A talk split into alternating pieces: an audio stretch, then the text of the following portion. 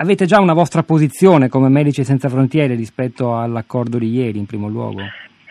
Ma eh, sì, c'è diciamo una posizione di, mm, che in qualche modo ricalca le cose che già abbiamo sentito negli interventi precedenti di, di, di Emma Bonino e Mario Gio. Eh, eh, diciamo così che ci sono, ehm, ormai non contiamo più i vertici internazionali che a livello europeo hanno provato a dare delle soluzioni, hanno messo su carta con parole altisonanti a volte eh, impegni, promesse, raccomandazioni e poi eh, in qualche misura si è sempre andati avanti sulla, sulla linea eh, chiara, tracciata in maniera inequivoca dall'agenda europea sulla migrazione, cioè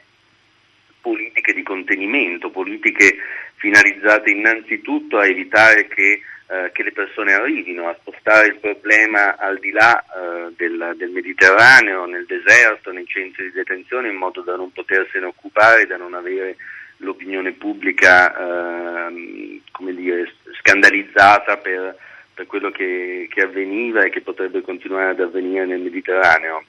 Eh, forse ci sono alcuni, alcuni segnali che, che, vanno nella direzione auspicata dal governo, dal governo italiano, c'è, una, uh, c'è, un richiamo alla esigenza di superare il regolamento di Dublino, c'è un richiamo al rilancio della relocation, ma sono tutte cose che abbiamo già sentita, sentite ripetere in questi mesi. C'è una logica di interventi con iniziative di resettlement, di reinsediamento lungo la rotta del Mediterraneo e per la prima volta forse eh, si dice qualche parola sul tema dei canali legali e sicuri, ma da qui a eh, impegni concreti e iniziative concrete in questo ambito, nella logica della protezione,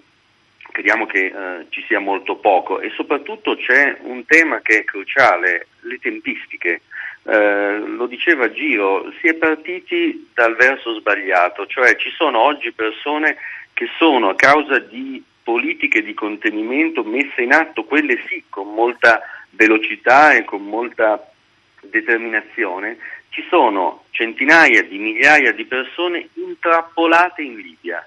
e le persone intrappolate in Libia vivono in condizioni inaccettabili nei centri di detenzione, muoiono nel deserto e sono persone di cui oggi non si parla. Queste raccomandazioni, questi